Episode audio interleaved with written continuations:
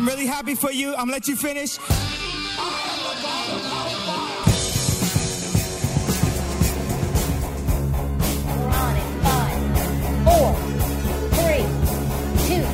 Hello and welcome to On in Five. Thank you for joining us. My name is Anton Ryder. I'm uh, joined by my friends here, Ethan Bonin and Austin Thomas. How are you guys hanging tonight? I'm doing good. I'm going to quote the irrelevant to this episode singer from uh, Pearl Jam, Eddie Vedder. I'm still alive. Wow. Okay, cool. No, I'm, I I'm like just that. Fine. Yeah. I don't have more to add than just fine. Hmm. Yeah. How are you, Tony? I'm good, yeah. I guess uh, I if we're going to quote people, either. I'll quote Elton John, say, I'm still standing. Right? Yeah. Shoot. Um, nice. I'll got, quote uh, the late, great. oh, um. You immediately limited yourself to dead people only. Just yeah, I know. Well, who you gonna do? Hmm. Great. Anyway, so who we are working with tonight is Can't we are this. on. God, M C Hammer is not dead, so uh, so shit. Still alive.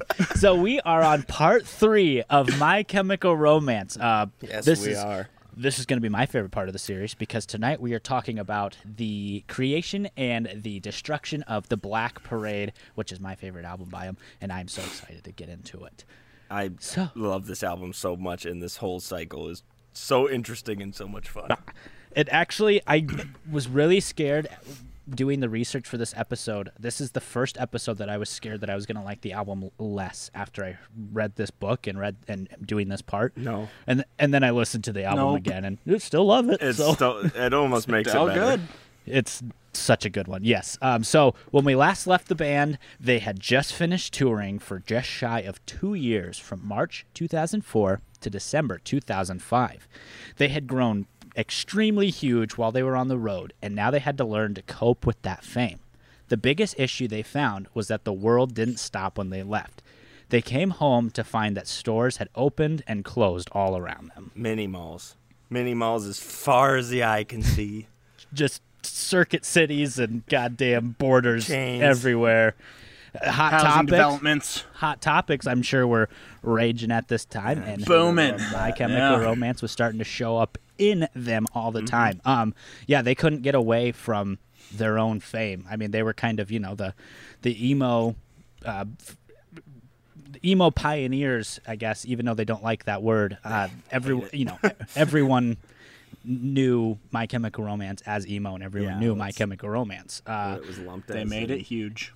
Just yeah. take it as it is, because I mean, that's what plenty of people call they it. They mainstreamed it. They sure did. Yes, they did. Um, so relationships with friends and family were much different, and they always had to be prepared to talk to anyone at any time, so they could no longer just be themselves.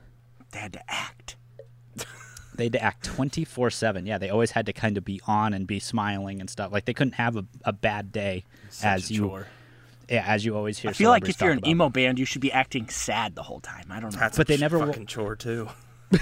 Yeah, it is. Two ends of the spectrum. Yeah, I just want to be neutral. I just don't want to think. Feel anything. I'd like to tell everyone I am content.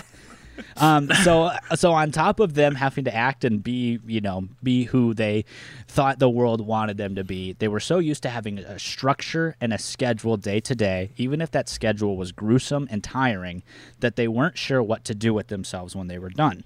The band, for the most part, handled this transition from touring to not touring with relative ease, but Mikey was really beginning to struggle. He wasn't used to not seeing his bandmates every day.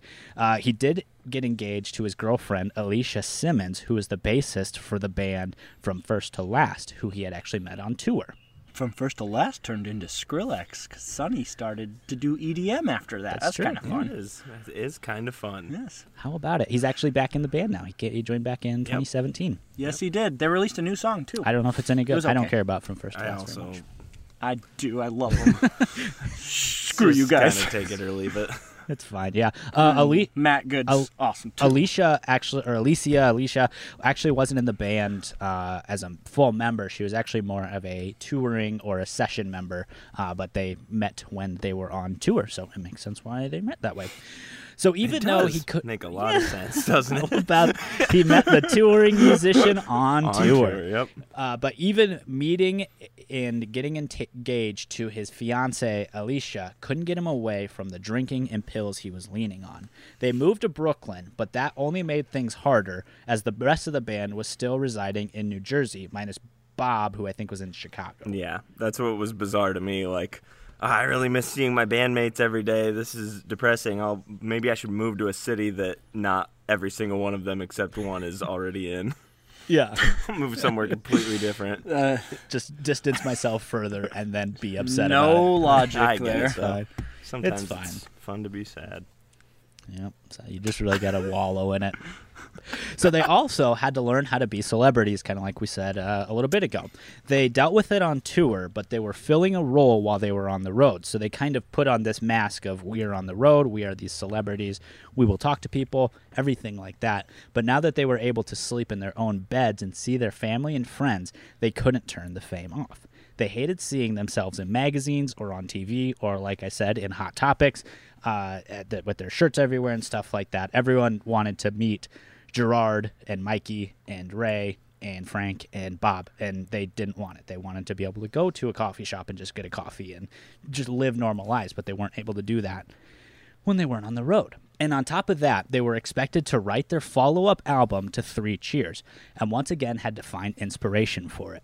When they wrote Three Cheers, a big motivator was the loss of Gerard and Mikey's grandmother, and the drinking helped, but now they had to dig deeper for what to come up with.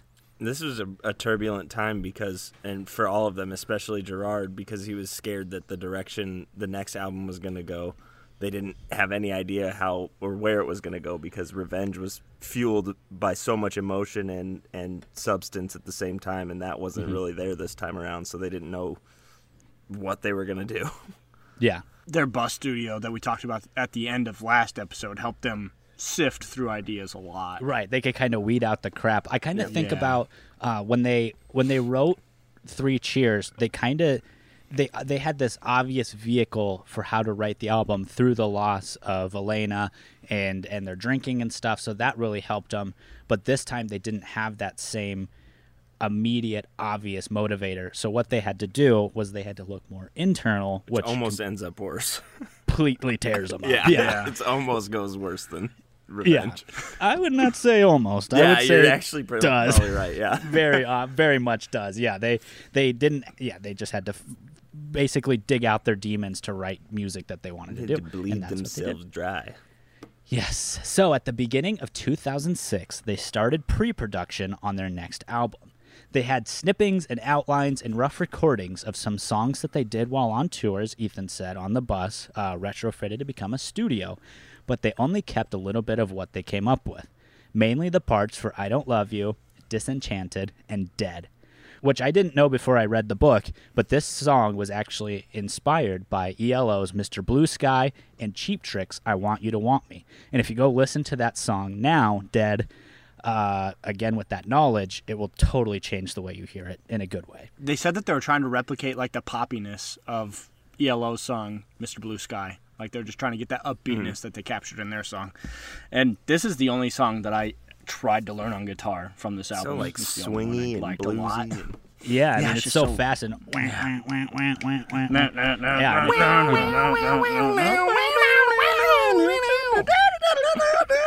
And and both both Mister Blue Sky and I Want You to Want Me have that, that same very on the on time upbeat like pop pop yeah, pop, it, pop, it makes pop, for pop, such a pop, pop, pop. catchy bit.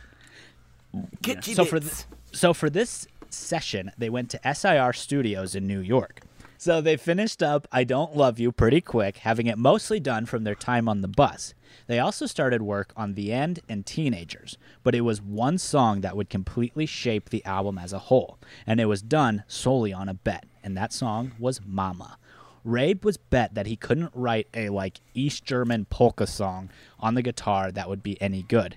He, he began- fucking does. He doesn't. he did it Spoiler, space. He doesn't. Very, it's very good. So good. He began toying around with the goofy off-time, like, wank, wank, wank, weird chord riff that would completely shape the song. The rest of the band heard it and really loved it, and they had an epiphany from it. They shouldn't try to change their sound from Three Cheers. They had a unique, all-over-the-place sound and could do whatever they wanted.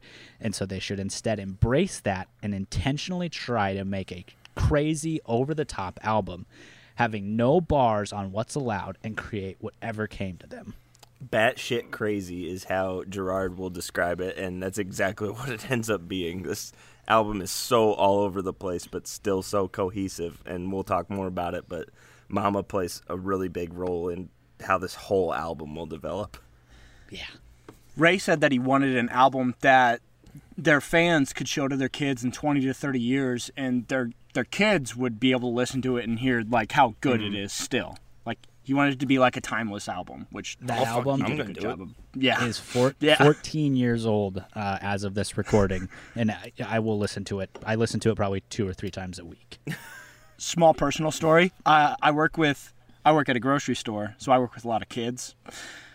And there's one kid that works with me that's, I think he's he has just turned twenty-one now, and he like said in high school he started listening to My Chemical Romance yeah. like on a whim. They're still, and, I mean, it's, yeah, it's just they still do it. Still kicking, man.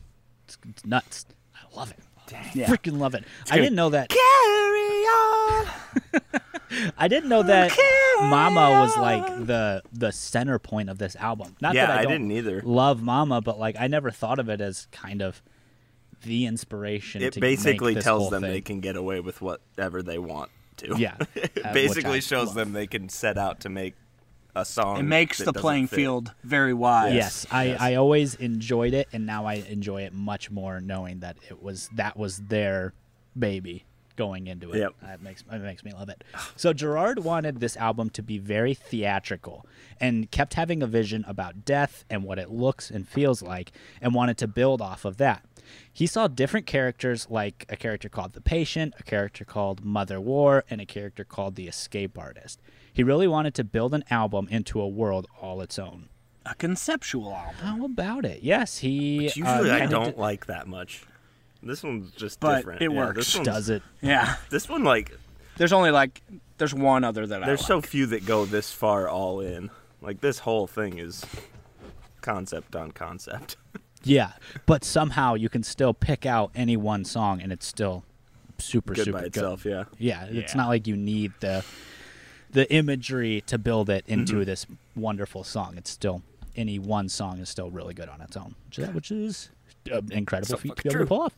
So the band dove headfirst into the album with the working title, "The Rise and Fall of My Chemical Romance." They were able to snatch producer Rob Cavallo, whose rap sheet was long and stacked, producing multiple Green Day albums, including American Idiot, multiple Goo Goo Dolls albums, Dave Matthews, Phil Collins, Shinedown, and many, many more. Little throwback here, Fleetwood Mac's Say You Will, which is that album with uh, Peacemaker on it. Mm-hmm. Yeah, it's a later album. And mm-hmm. he did the musical Rent. How about it? That's yeah. That's pretty cool. That's pretty cool. He's all over the place, and he obviously can do anything and everything because he, I mean, that just the ones we listed are all over the place. Why don't you so go he, ahead and take a little listen to an album I like to call Black Parade, and then get back to us. Maybe you've heard of it. Maybe you haven't. Maybe you have. So he was uh, really familiar with the band and loved their work, so he had listened to uh, Three Cheers and was really excited to be able to work with them and see what they were coming up with. And he ends up going way above and beyond the call of a producer. We'll get into to it a little more later, but he kind of holds the band together at times throughout this process. Yeah, one hundred percent. They essentially call him a band member. Yeah, they call him their therapist yeah. at one point, too. Yes. We'll, so we'll cover brought, that more in detail, though. So they brought a bunch of producers in, and it, everyone kind of listened to it, but Rob really liked their music. But he was also really drawn to Mama and thought that Mama was a super unique, super cool track. And so that's why they went with him, because yep. he kind of saw this overarching vision of like, we're going to make some crazy shit and you're going to be along for the ride for it. And he was ready for it. And yeah. so they brought him in for it. Like, I'm not going to hold you back, but I'm going to, I'm going to, I'm all in. Yeah. You don't find it very often. And obviously when the, when it matches up perfectly, when the stars align, you get an album like The Black Parade. Yep. It's great. So the next thing that they needed to do was find a place to record. Craig Aronson and Reprise were basically letting them do what they want, where they wanted. And that's what they did for Three Cheers, and look how that turned out. And they did it for Three Cheers kind of hesitantly. Like, they just, they were like, oh, we'll just let them do whatever they want, see what happens. And then what they came up with, they were not sure about. But then look how well it did. They're like, all right, yeah. fuck it. Did they? It blew itself up that in a good way. yeah, we'll let them do whatever they yeah, want and just hope for the best. I mean, and they were terrified of what they were wanted to do with, like, the image and everything, too, and it worked. It worked perfectly. Yeah, so they basically just gave them free reign, go do what you want, here's your budget, good luck. And, again, look what came out of it. So, go make us money. Be a lady. So in April two thousand six, just a few months after they got off the road, they headed. I think they got off the road in December two thousand five, just just for reference. So four months ago. fourteen years ago. Yeah. God. Good lady. Yeah. That hurts. It yeah. hurts. Relative to now. It hurts. Do hurt. Do hurt. It hurts. So they headed to Los Angeles to record. They rented out an old mansion called the Paramour that was owned by an oil heiress and her husband, her actor husband, in the early nineteen twenties, which would become supposedly haunted after the couple split and the woman oppo- supposedly, allegedly drove her car allegedly. off a cliff. Uh, on her own. Allegedly. Allegedly. It was then used as a troubled women's home and a nunnery. It was over twenty thousand square feet and would be the perfect studio and apartment for the band. The entire band, as well as Rob, lived on the premise so that they could record whenever, usually playing and recording from late morning until late into the night, like three a.m. late. Yeah. This and this building had already gone through an entire life and death cycle pretty much, because it closed after being a nunnery and kind of went to disrepair and started getting decrepit, and then somebody bought it and completely re- refurbished it. And it is beautiful as shit, but kind of spooky. Pretty spooky. Like It's it's pretty spooky. Yeah, it's like very nice. Gerard had stories about doors closing and... Uh, Geez, cold, like constantly cold in the yeah. house. Mm-hmm. Like he, they bought space heaters for the house because it was constantly cold. And like he said that he filled a bathtub, and when he went to go get in it, it was freezing cold. That's eerie. Yeah, it was, that's eerie. It's a weird little story. Yeah. Papa Roach recorded it in there too. Turned on the cold water, probably. It's okay, I guess.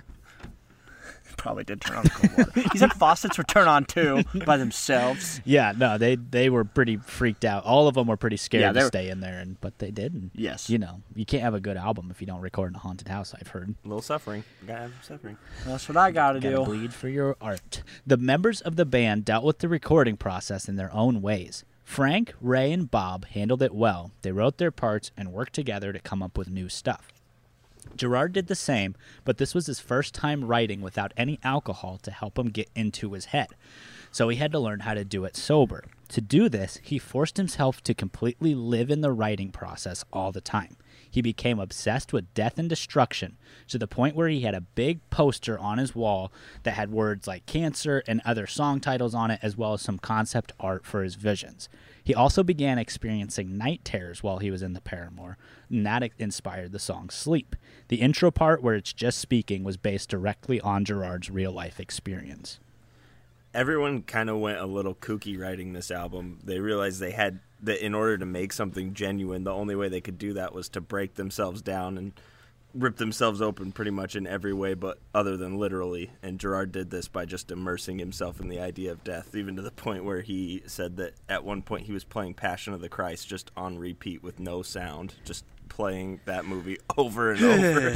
Just, yeah, on in the background. What a fucking nightmare. That's, that's scary. That's terrible. So huh. Scary. Um, but even Ger- yeah, even Gerard's frightening approach to this album paled in comparison to Mikey, who was still struggling from after the tour. He was struggling while he was on tour because he was on tour, and then he was struggling off tour because he was off tour. It, not That's not a good place to vicious be. Vicious cycle. cycle. Vicious, vicious. Yeah, yeah, yeah. Grass is always greener, as they say. So he was drinking all day long and continuing to abuse his medication. Pair that with the fact that they really couldn't leave the grounds, as it was secluded from the rest of the city, and they were working so much on the album that they really couldn't leave. They, they were working all day long. They couldn't really leave the premise, and so it really kind of created like a cabin fever Stanley Hotel vibe. Well, there were a few times when they were, where uh, I think it was Frank said that he brought up the idea of having a place that they could go to get away from there, every once in a while because it was so heavy. And but Ray didn't want them to leave. He wanted to suffer through it. He thought that they needed to to make it, you know, what it ends up Ugh. being. They couldn't allow themselves yeah. that that saltless. Yep. Mikey said he couldn't tell what color his room was, but there was a blue light bulb in that room, so it's just always like glowing mm. blue, and he it Yikes. creeped him out. He said he would. There were nights where he'd wake up and be completely like dissociated with where he was at. He'd forget where he was at when he woke up, and so he would go to Gerard's room and sleep on the floor because it scared the crap out of him, and like he couldn't. There were no, there was no cell phone service out there, and there was no like T V, yeah, so they were completely they were disconnected from the outside world. So they, he hated so it. So scared, it just and then yeah, just passion of the. I mean, everyone's just so mad, and oh, and it only gets worse. It just sounds like The Shining. Yeah, yeah, it seriously does. It sounds like The Shining. So scary. So Mikey kept getting more and more into uh, this cabin fever attitude, and to deal with it, he tried to lose himself in the booze and pills. They did leave the Paramour briefly to go play a show at South by Southwest. Uh, and here's a little inconsistency I found. So they started working on this album in April two thousand six. But all accounts that I found said they played the show at South by Southwest on March seventeenth, two thousand six. And the book says they left the Paramour to go play. However, I reached out to the author Tom Bryant and uh, to ask him what he thought, and he actually responded to us, which was a huge surprise what for us. I, I, yeah, I really threw shit at the wall, and something stuck. It was uh, we were very surprised. Ethan messaged me, and he's like, "Holy shit, Tom responded!" And, he just responded. Yeah, so, uh, so he said that he was quoting Craig Aronson when he wrote that part, and he too thought the timing was a little weird.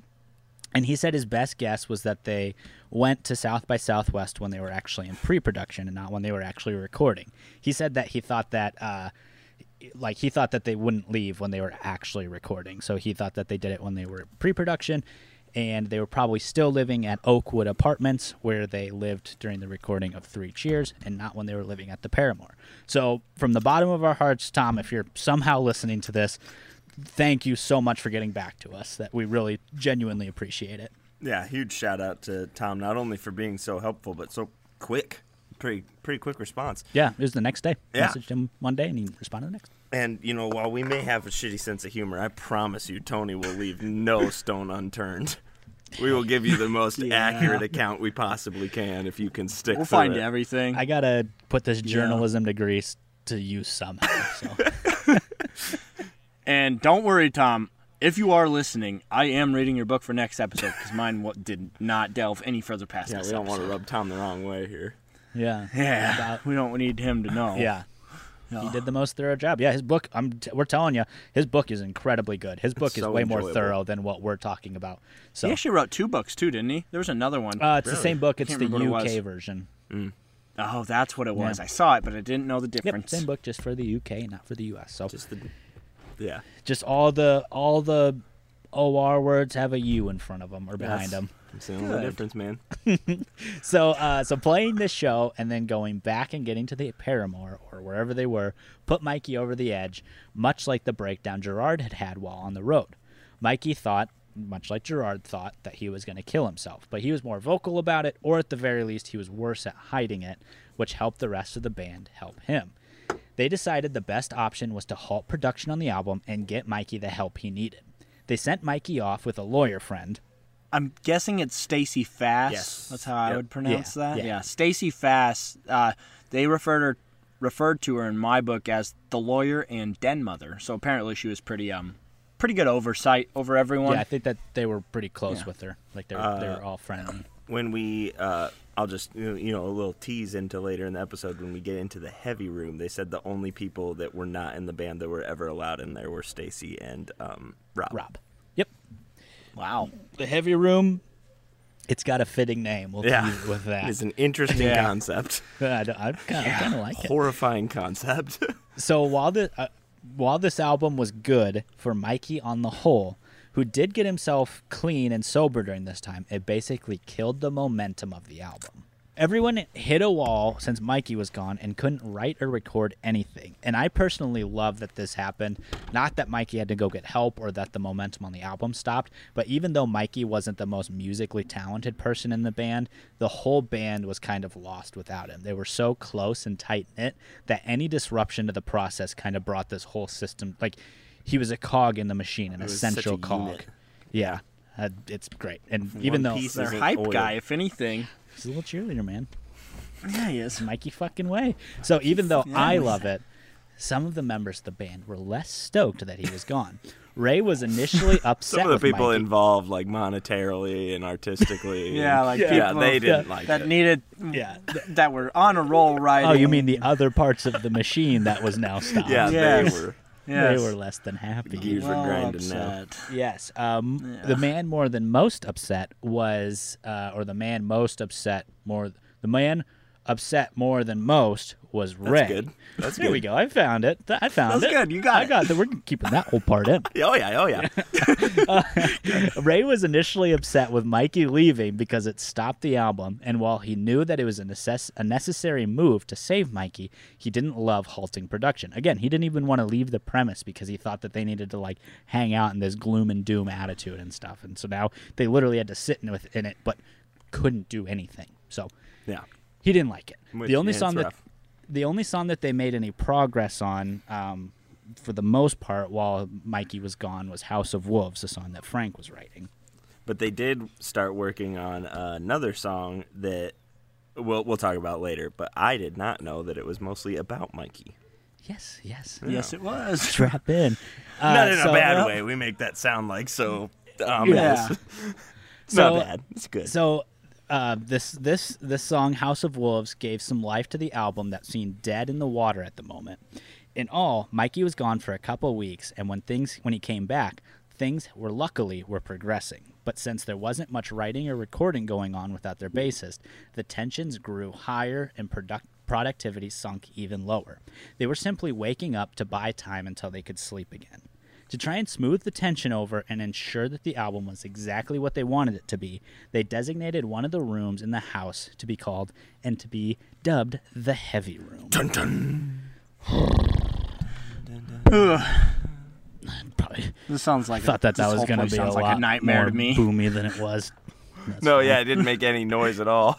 a, no, you made a little. Uh, it just dun, dun, dun, it just quickly dun, peaked. Yeah, dun. That's fine. I can go grab my drum if you want. Um, so they would go into this Heavy Room either all together or in smaller groups whenever anyone had any issues with anyone else. And they didn't just go in there for things related to music or the recording process. If they had any issues with anything about anyone, they would take it to the Heavy Room. This would help them through the entire process. They would talk about things they didn't like, where the album was going, or specific parts that were being played, uh, anything like that. And this helped them be unwavering in what they wanted and helped them grow closer and overcome some obstacles that would have broken up other bands. They also made sure to keep the hard topics in the Heavy Room and be civil while they were in there, and be civil and not talk about the stuff when they were out of there. This sounds so daunting and honestly like the worst thing in the world, but it's so vital to this album.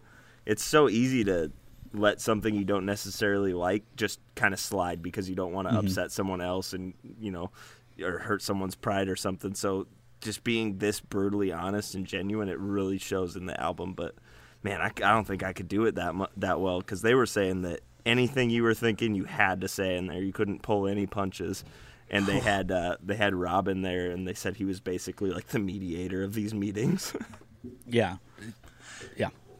Sounds pretty. They said there were point like they weren't just like obviously Tony said like they were like dumping themselves out too. Like they were putting themselves out there. Like anything, like any stories, good or bad, about themselves, they would talk about if they thought about it too. Mm-hmm. Like it was just anything and everything. Yeah. It would, that sounds terrible. They would break down all their own insecurities as well as their other stuff. So yeah, exactly. Just like flaws they could think of about themselves, they would say. It was just yeah. No thanks. I, I I'd rather like I'll keep it. I'll keep bottling. I like I like the idea. I just it would take some warming up to be able to do something like that. Oh yeah. Maybe maybe yeah. spending two years on a in a small van yeah, would help get that them could to probably that point. That could, I would that think. could lube you up a little to that point. I would think that that might do it, but you're gonna be so, okay, man. Who knows? Who knows? I don't, I don't know. What did you I don't eat? Know. It'll be fine. We only got like twenty more pages. Let's keep let's keep pushing. Yeah, that's a little bit of a joke. It's not that long. So yeah, it's only seven. Stop, everyone, just stop.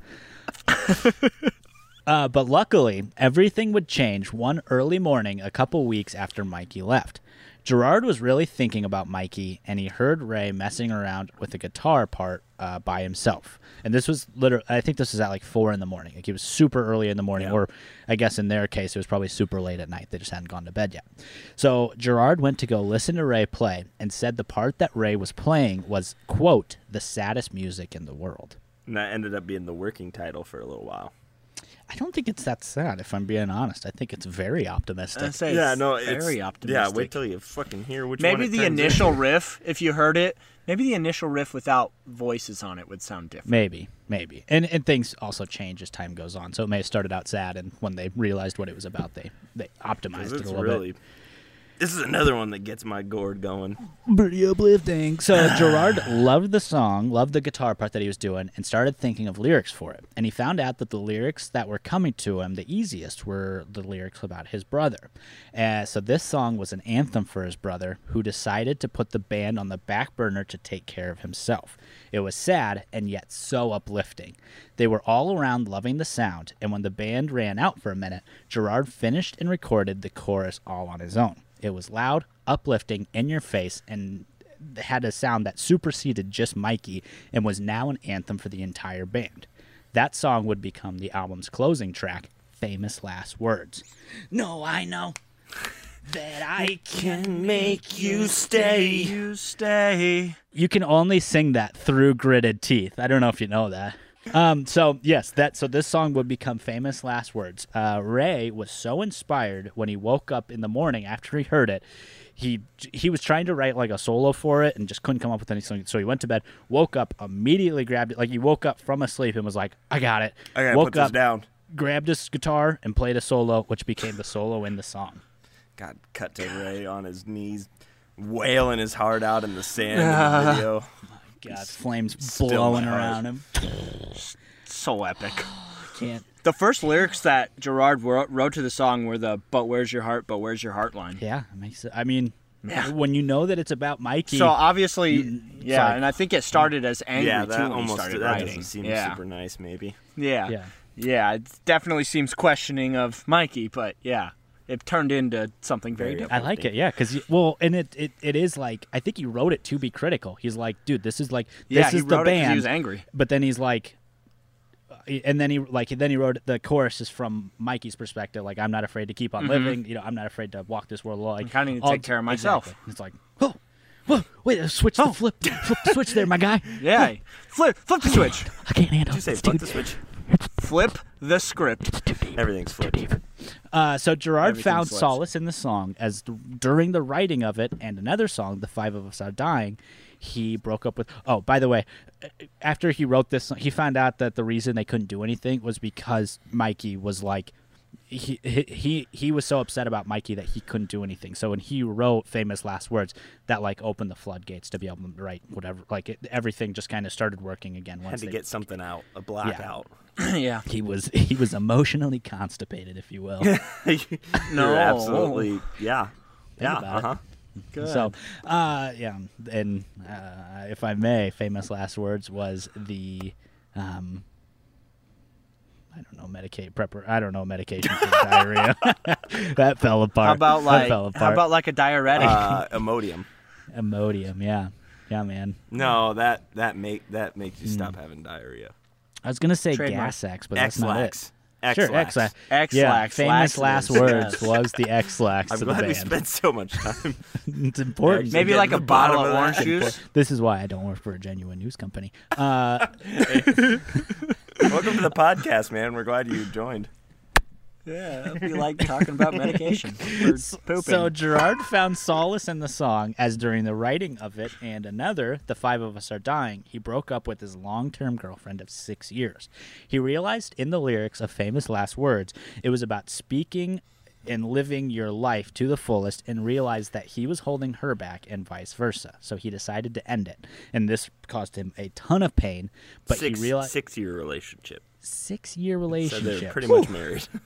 I've, That's a yeah. doozy. And so he decided to end it, and it caused him a lot of pain, but it was necessary. And I think he partially did it, and this is me. This is this is an Anton Ryder hot take.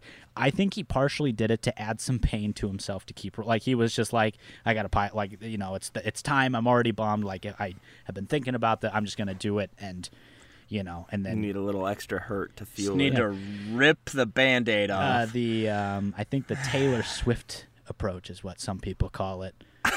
Oh yeah, that's true. It's and it's working for her, and it worked, worked for him. Works for works her very for him, well. Works for her, so, yeah. So, yeah, all around really. So if you if you really need to write a best-selling album, go break up with uh, someone in your relationship. Um. So I'm gonna kick my kid out. Oh of the my house. God. I think that that's he's only five. He, he's he's almost four. I think that's so just it'll be fine. You go to prison. No, it's a different outcome. I don't know. I'll just put him out with the goats. It'll sure. be fine. We'll play yeah, Famous man. Last Words at your funeral. We just sure will, man. I'm not afraid to keep on living. Oh, man. God he damn. also, so he also loved to feel uh, a dirty way. Gerard did, like Austin said, playing Passion of the Christ on repeat to stay upset. Um, and no one really came to check on the guys, minus Craig Aronson, and he only did it a couple times, which I love to imagine, like, Craig walking in with, like, the four-pack holder of coffees from Starbucks, and he's like, hey, guys, hope everything's doing well. And, like, Passion of the Christ, is just, like, you're just seeing, like, the crown of thorns shoved on Jesus' head. All the head. lights are off. The sound yeah. is off. Like, everyone's in their own rooms by themselves. Gerard is just, like, like in no the one pool is talking trying to, to, like, see how long you can stay underwater. And yeah, which is something he said That he actually did. happened, yeah. Yep. That is something oh, he said good. he would do. Big Cancer poster written on the wall, and, and then Rob's just sitting at the board. It's five in the afternoon. He's like, I don't, I don't know what's going on. I've been on just here. sitting here. Well, looks like you guys are out. writing a good yeah, album. Like, See you next yeah, month. Craig had to be like, his, he had to be so nervous at that point. Like, what? What are we going? How? He does seem like such an. Uh, chipper guy, like you said. Yeah. Like he uh there, yeah. there's a little clip of him in Life on the Murder Scene when they're demoing Disenchanted in the back of the bus, and he like listens to it and he is just freaking out. He's like, that sounds incredible, guys. Such oh my god fan. That is incredible. Oh, also R I P did we oh, discover man. he passed away? Yeah, he yeah. passed away. He had That's cancer. twenty fourteen Oh, bummer. twenty fourteen R I P Yeah. yeah. Six years. And I mean, it's the man that gave us My Chemical yeah. Romance, Avenged Sevenfold, The Used, Taking Back Sunday, Mastodon, Against Me, and he even signed Serj Tankian as a solo artist from System of a Down. Oh, okay. So yeah, rest in peace. I liked Empty Walls, man. Leave me alone. Bring the ammunition. I loved you yesterday before oh, yeah. you just, killed my family. Oh my just, just, just Craig, just seeing all that, and then just like oh, setting man. the coffee down. He's like, "I'll come check on you guys in two weeks." Yeah, I'll be back next month. See ya. Oh God. I'm um, not gonna I, tell anyone about this meeting. Let's let Warner was, Brothers uh, I was yeah, never I don't here. want a therapist to show uh, up. But as scary and as daunting as what we just described, uh, as that sounds, the band was doing fairly well, I would say. Gerard was coming up with good stuff. Frank and Ray were getting some pretty incredible parts, and even Bob was settling into his role as a creator and not just a player, coming up with his own creative parts as well. And on top of the four guys, Rob Cavallo was showing his influence as well. He actually came up with the piano part on Cancer after Gerard sang him the melody. And he also will write a very important piano part, but I'm sure Tony is going to tell you all about that shortly. You Did he write for Elise? What? Hmm. That's Beethoven. Oh, there. There it is. That's a... yeah. All right. Actually, you're, you have a fair point. I will rephrase my sentence. He writes a piece that is very important to My Chemical Romance. Not. Oh, sorry for the misunderstanding. I think it's gonna super. Thought he's a time traveler. I think it supersedes My Chemical Romance. No, I yeah, if, I think you're right too. I yeah, think actually, any... I take it back. Fuck off, Ethan. Fuck yeah. you, and fuck it. Fuck it. You know, maybe I should have stayed on topic. Who knows? I think that if you go up to any piano and play that part, I think anyone's like. My com- Anyone. My like, yeah, that's true. Yeah. yeah. Yep. Well, and we haven't yep. even said what part it is, but you already know. You can guess. You, you can already guess. know. I didn't realize until I kind of listened to, like, or read this book and stuff, I didn't realize how much piano was actually in this album. Yeah. Which is There's awesome. So many, it's eleven I notes. I believe they said at the end of this, uh, how many tracks was the entire album? fourteen, including the hidden track. No, uh, like recording. It was like one hundred thirty something, like oh. individual tracks. Oh, more like stems. Yeah. Yeah. Oh, yeah, yeah, we'll get into it. We'll get into it in a little bit because yeah. yeah, we'll, we'll we'll get we'll, some crazy amount. We're getting our, ahead of ourselves. So Gerard started singing on the piano, or started singing at the piano with Rob. Like he grabbed Rob and was just like, "Rob, come here and sit," and started singing "Cancer." And then Rob just started playing what came to his head. And that part is the final part you hear on the track. They wrote it in about ten minutes, and then Bob came in to add his really simple drum part, and then Ray actually played the bass on the song. And Ray said he'd been working for a while trying to come up with a fitting guitar part to Cancer, and he just couldn't do it. And eventually he was like, I think it needs to be piano. And they told Rob, and just ten minutes later here they had it. The perfect thing. And that's something that I really like as well, is like not everyone played on every track, and that makes it, like, it didn't feel like it was necessary that everyone play on everything. Like, it's still the band. Yeah. Yeah, the band is not the band is what they come up with, and not the members all playing. That sounds really bad. Because, that's fucking right. Well, I know exactly what you mean. Yeah, oh, yeah. So he also write helped write uh, "The Five of Us Are Dying." The original thought was to have the song start with the sound of a parade, then fade into music. It was originally going to have be the intro to the entire album, and Rob, Rob thought of a good idea that would be a piano playing in the parade. So he showed the band a piano part he was coming up with. Then he left for vacation, and when he returned, he came back to a very different song, which now took on a new name called Welcome to the Black Parade. Woo! There it is. Woo! The band took the beginning part Uh, that Rob came up with and altered it, and then tacked it onto the beginning of the song.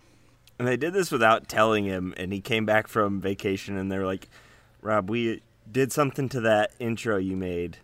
Don't be mad. And he was like, I really like that. What did you guys do? And then he hears it, and that's all it takes. Like, yeah, he's like, I it's like, all right, part yep. sucked. There Good it job. Is. That's awesome. Yeah, and you can actually hear The Five of Us Are Dying if you get the Black Parade, uh, like, uh, Uh, deluxe edition, or if you get the ten year anniversary, uh, it has that song on it.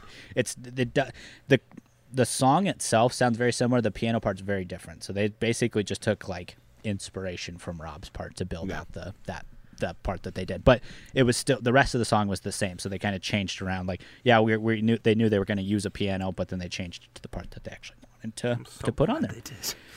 It's, I'm so glad. I'm so, so glad they did. So good. Um, so Ray then tried to add his guitar solo to the song, but instead of tracking something new, Rob had an idea to take an old demo. He liked to record everything, so he took an old demo that he had of Ray playing, and it was just a rough solo track that he recorded on a standard S M fifty-eight mic, much like the mic I'm using right now, and popped it into the song, and it was perfect. It, uh, it's incredible because it is so perfect. It fits so goddamn well, and it was not written for this song. It literally it lines worked. Up, like, it works with the lyrics, like, in tandem. Yeah, not written for the, yeah, like Austin said, not written for the song. Just crazy. Written as a works. Part that he played, and it is literally perfect for the song. I love it. What an ear, what an ear on Rob.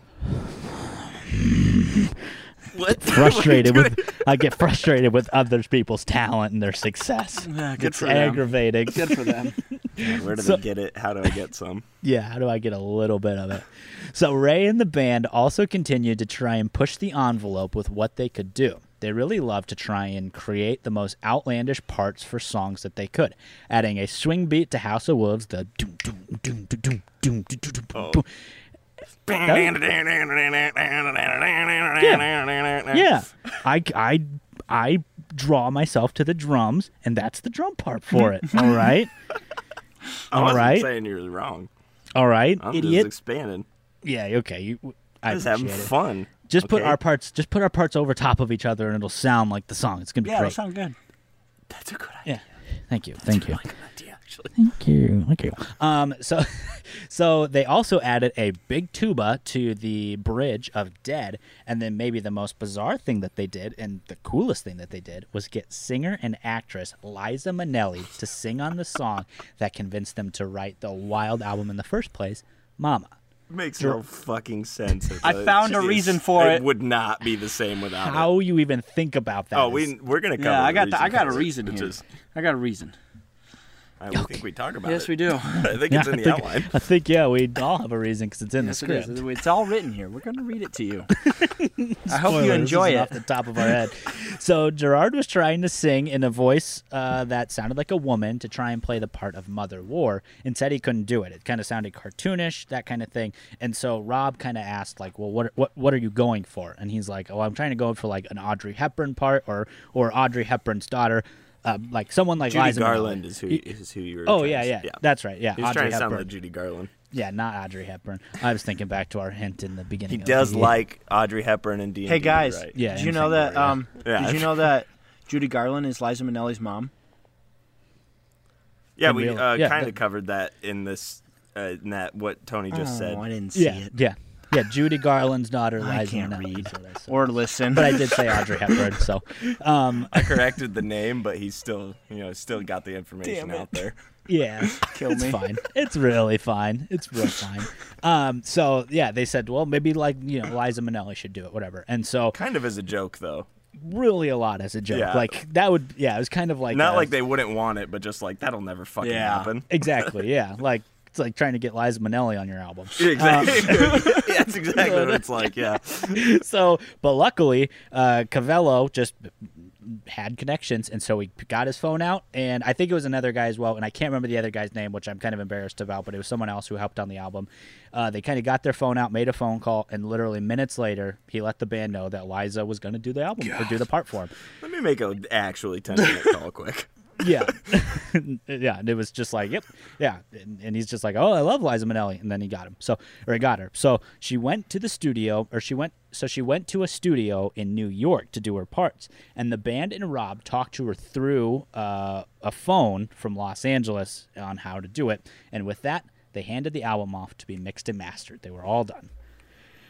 As much as I love this whole song, that part makes it for me. It changes the whole atmosphere of the song. It's so haunting, and if it had just been Gerard imitating Judy Garland, it would not be the same in it at all. Yeah, definitely. In my book, it talked about how Dead was heavily influenced by the Alabama song that was in a movie called Cabaret, which Liza Minnelli actually sang the Alabama song in, and that's why Gerard wanted her. That's why it was explaining why they wanted her in it. And um And um, okay. the Alabama song, if uh, you guys hate the Doors, but they did that song. Who said that? Yeah, I don't even know where that came you just, from. You guys said you didn't like them once, but uh, they do. They have a song called. They what? Have a, I don't think right, that's dis- disregard that. Yeah, it's just like when you said we talked about that Bob Dylan song that I promise you we didn't. Oh, I know, talk I know, about. I listened. It wasn't there. But uh, yeah, they they were heavily influenced by the Alabama song, which the Doors covered, but they call it the Whiskey Song. It's a very good song. It's uh, mm-hmm. yeah. How about that? How, How about, about it? it? Well, you did you expand go. even more than I yes. expected, so I'll take. I retract my earlier yeah. sentence. Appreciate it. Um, so we obviously didn't talk about every song that was recorded on this album. Like I said, there are fourteen sonsongs, uh, and I think we talked about probably five, six, seven, maybe, maybe like ten. But so probably we, more we, than we even should have anyway. But. Hey, come on, come on. You gotta. So uh, it's hard not to. Yeah, it would have taken a whole lot. It would have been another uh, Rumors album like episode. We would have talked about it the entire yeah, episode. Would have done, but it's fine. uh, I'm kind of thinking, and you guys can talk about this. I kind of think we should do something on our Patreon of like us either listening through the album and talking about it and kind of where they came up with the inspiration for the songs, that kind of thing, or just do an episode like a bonus episode where it is us yeah. talking about the album all the way through. I think that the yeah, first okay. one would be cooler because it wouldn't take that long and it'd be more off the cuff and it'd be more fun. Yeah. But we could easily do a bonus episode. Where I'll actually do either of those, like whatever you guys want to do. I'm just going to listen it. to Three Cheers by, by, by myself, but I'm not going to talk. You're only going to see my facial reactions. That's it. Listening to a yeah, different album. It, I like that album better. It means more to me. Well, everyone's wrong once Damn in a while. So. That'll make great podcast content. uh, yeah, so... I also like that. God, you guys are idiots. Um, but every song that they did on this album had a meaning to it, and it, they put everything they had into every song. So it's not like any song means less to them, but some songs mean more to them, if that makes sense. Like everything, every song means a shitload to them, but you know there are some that they worked way harder on. Because it's all gonna be to scale. It's all gonna be relative, baby. Exactly. Yep. Uh, fucking okay, man. It's so hot up here. Hold on. I'm sweating my fucking balls off. I am, I am dripping I am in just, this closet. I just sweat everywhere. I'm surrounded by hoodies and blankets. I'm surrounded by blanket. A blanket. I'm kind of wish it would rain. Yeah, Tony's just in the middle so of his living room. So happy for you. Still sounds great. Really cool. Um, so back to two thousand six, the band was out of the studio and had to get ready for everything that happened after recording. First came a music video for their first single, Welcome to the Black Parade. They decided that when they went out on tour, they were going to be called the Black Parade and not My Chemical Romance. They were also going to wear costumes and look the part of a marching band, but in M C R fashion. They got Oscar-winning costume designer Colleen Atwood, who designed for costumes for movies like Fantastic Beasts and Where to Find Them, Sweeney Todd, Alice in Wonderland, and Chicago. He, they also she also did uh, Nine, which is like that claymation animated yeah. movie. I don't. Tim it's not Burton claymation. Movie. Yeah, but it's yep. which I thought it was really interesting that she did costume design for that. But I guess it makes sense. Yeah, that movie uh, is really cool too. Oh, they also so they came up with a blackened version of Sergeant Pepper's Lonely Hearts Club Band, and put to put the cherry on top, Gerard cut his hair from the long black stuffy black hair he had for the Three Cheers and dyed it bright white. So he had short, bright white hair. And I think this is his coolest look he's ever going to pull off. Oh, it's so good. It looks so good. And the whole thing was to signify his, you know, new leaf into being a sober, healthy kind of person. But it was also supposed to put him into the part of the patient or someone mm-hmm. who was very ill. How fucking profound a is that? A method actor at heart. Yeah. yeah. yeah he kind of wanted to look like a... Uh, cancer patient or a, a dying patient, so he yeah kind of the guy that played reality. The patient was in some That's Harrison cool. Ford movie that I've never heard of.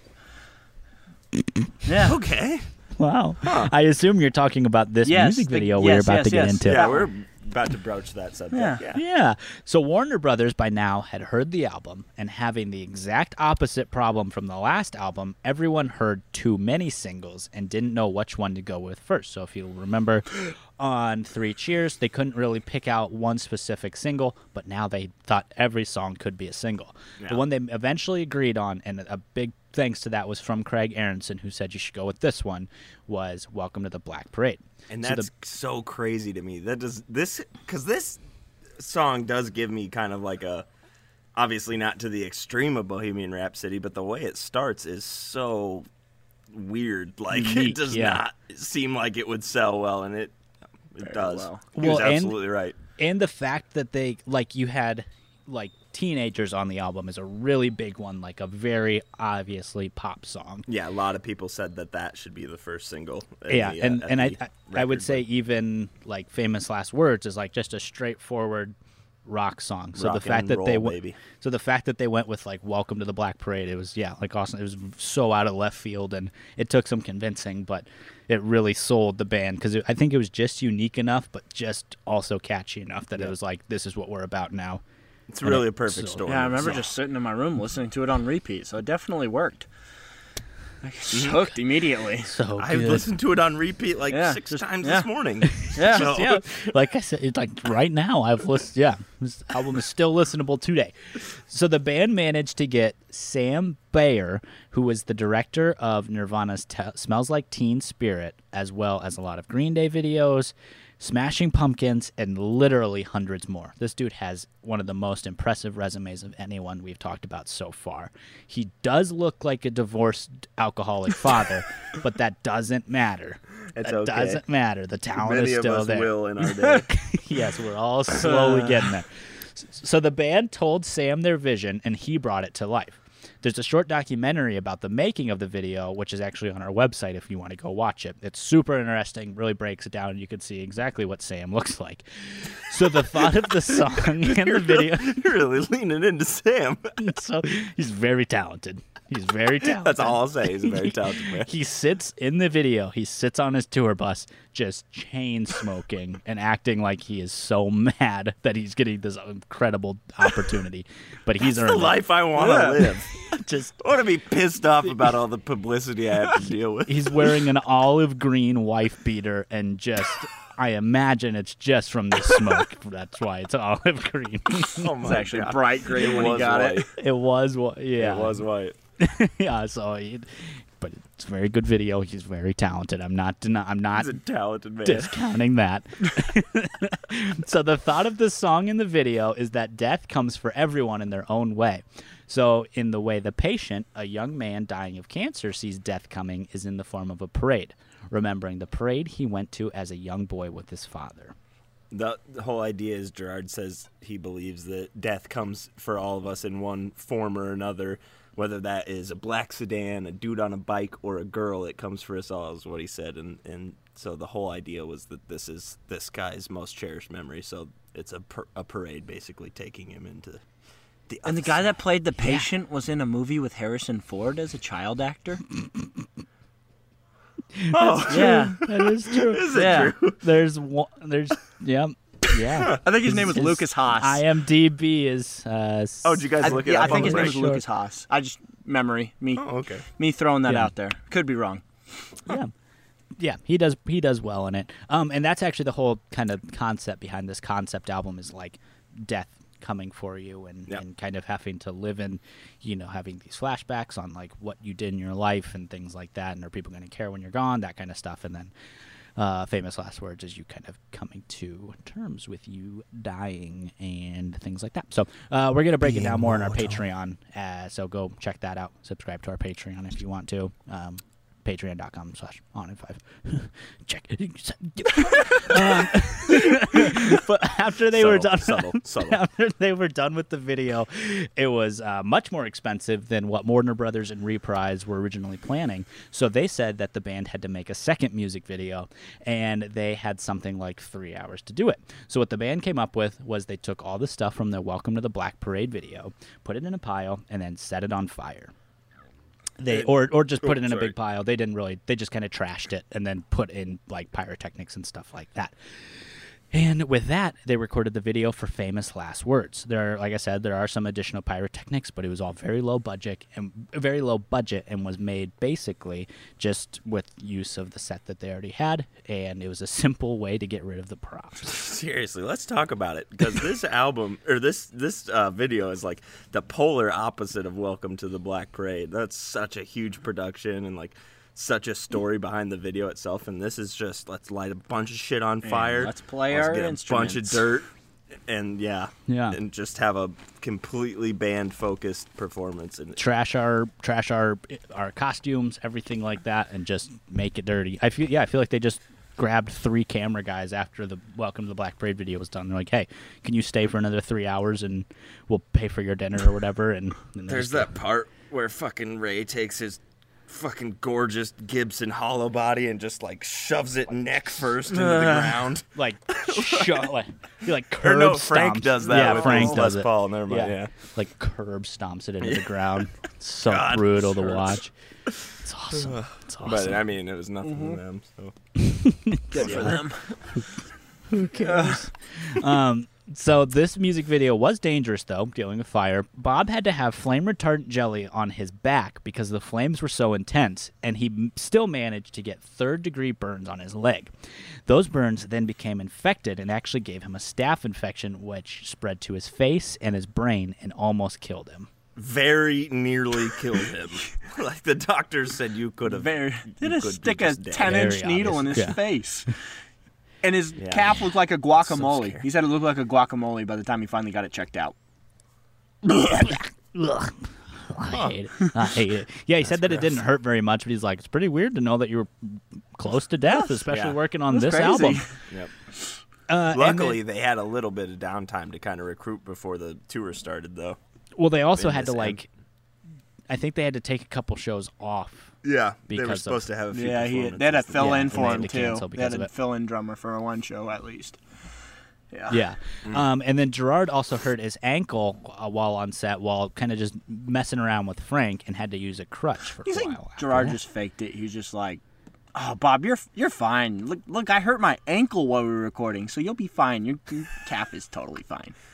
Well, you have third-degree burns. I hurt yeah, my ankle. Yeah, look at my ankle. So. I have to use a crutch. I, this is totally real. But what happened was crutch. You could see Frank tackles him at one point, and apparently it bent his foot backwards and tore some ligaments. You decide could, if he's could faking be or if it's real. Ugh, I don't. I don't love that. Yeah, I think it was real. No. It sucks. Gross. Uh, but everyone luckily healed up. Um, with time, time helped them do that. And the Bob, the band was ready to go out on the road. On August twenty-second, two thousand six, they played a show at the Hammersmith Palace in London. They started the show with an announcement saying that My Chemical Romance was unable to perform that night, and there would be a replacement band in their place. Then a hospital gurney was wheeled out on stage as a vital sign monitor sound started to play. Then up popped Gerard in a hospital gown on the gurney, singing the opening lines to the end and jumping off the gurney, dropping his gown, and unveiling his black marching outfit. And thus, the Black Parade World Tour was unofficially underway. What a it, fucking moment. Because it's just him out there until the drums come in with the... And expect you, oh crap! Yeah, and, and then, then it the guitar, starts, and then the whole oh, backdrop drops, so and there's a huge city. And they're all in their outfits. Yeah. and so cool. In flames. Imagine that roller coaster of a show too, because you think they actually have not. They're they're gone. Yeah, that they didn't come. Yeah, yeah. yeah. Well, and to be like be the first to see it. Like this is coming from a guy who's watched The Black Parade is Dead many times, and I'm sure that uh, I'm sure Austin has seen as well. Once. I'm sure Ethan's seen it, it a couple times. Yep, he did. He has since lost it, if you're unaware. Yeah, I don't have it anymore. But, like, seeing them in their outfits and, and all the publicity photos and stuff so like sorry. that, like, none of that was known before this happened. This was a totally brand new, yeah. There and was so, no indication of this. Yeah, they kept it under wraps until this moment. So the people in London got to see it for the very first time, and God damn it, it must have been incredible. I know. I could go me, back to a moment. Good, got oh. slight goosebumps, man. It's so cool. In all, they played one hundred forty-seven shows across North America, South America, Asia, Europe, Australia, skipping out on only Africa and Antarctica. For the tour, they welcomed piano player James DeWeese to help them uh, play. With a tour, or with a history of playing with the Get Up Kids, and would go on to play with Newfound Glory, Biffy Clyro, and then he would also help out Frank on his solo projects as well as others. He was an awesome addition to the team, and he helped them take their sound over the top. Like I said, the Black Parade had like a lot of piano in it, and so they kind of needed a guy. This guy was the guy. Imagine on Welcome to the Black Parade, there's like Ray was like, "Well, I could just play that on guitar; it'd be the same." It wouldn't be the same. It'd it would have been so disappointing. So yeah, um, I actually saw. At Riot Fest one year, uh, it was it was uh, Frank Iero and James's band. I think it's called Deathspell. It was like mm-hmm. an electronic type thing where they both just had their like fucking computers up there and all their pedals and shit. And Hell it was yeah. kind of cool to be honest. But uh, he also had a band, a solo project called Reggie and the Full Effect, which played at a uh, local center in Ottumwa like a couple months ago. That my drummer went to, and I guess there was like nobody there. Oh, that's Wish brilliant. Someone would have told so me. I'm sure there was no one there. Yeah, sorry. Because I, I live like said something about I live that, like huh? thirty minutes away. I go to school in Ottumwa. Yeah, it would have been nice. Yeah, Ron Dave went. I don't remember why I couldn't. So after their initial show, they headed back to the Reading Festival where they played before. I love the name, the Reading Festival. The re- Reading is where it's at, uh, but I just think of it as like sitting reading books. Sitting, it's like a, it's like an adult riff.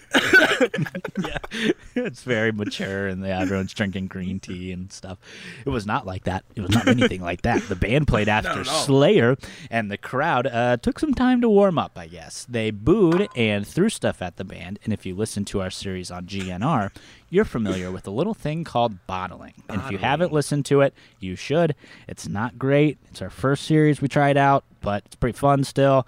Um, bottling is when people piss into bottles and then throw it onto the stage, not putting any lids back on it. So it creates little uh, piss-fueled What rockets. A cordial and hospitable... I can't say that fucking word. Hospital, hospitable people. God, I got it. There got you it. Go. You fucking what? Oh, no. You fucking what? This don't sound anything like Slayer. Hold on, hold on a second. Everyone in the path of that bottle gets covered in piss. So if it comes from the back, oh, yeah, no, there's piss everywhere. That's disgusting. It's a suicide mission. In piss. It's, it's a suicide mission. It's fine. So they eventually won the crowd over, uh, same as they always had. They didn't shy away from the hateful crowd, instead leaning into them and kind of like being aggressive back, and that convinced the crowd that they were legit. Well, uh, obviously that and they're totally bitchin' songs. Totally bitchin' songs. He, they totally flipped this crowd, too. Uh, I'm We're going to cover it a little bit more, but they have a real big problem with a paper there called the Daily Mail, and he basically gets everyone there to start chanting, fuck the Daily Mail. Yeah. After they were keen to, you know, throw bottles of piss at these people in the course of, what, yeah. an hour? Yeah. Yeah. The enemy of the enemy is my friend, as they say. And, yeah, he got everyone to yell, uh, fuck the Daily Mail, which is pretty cool.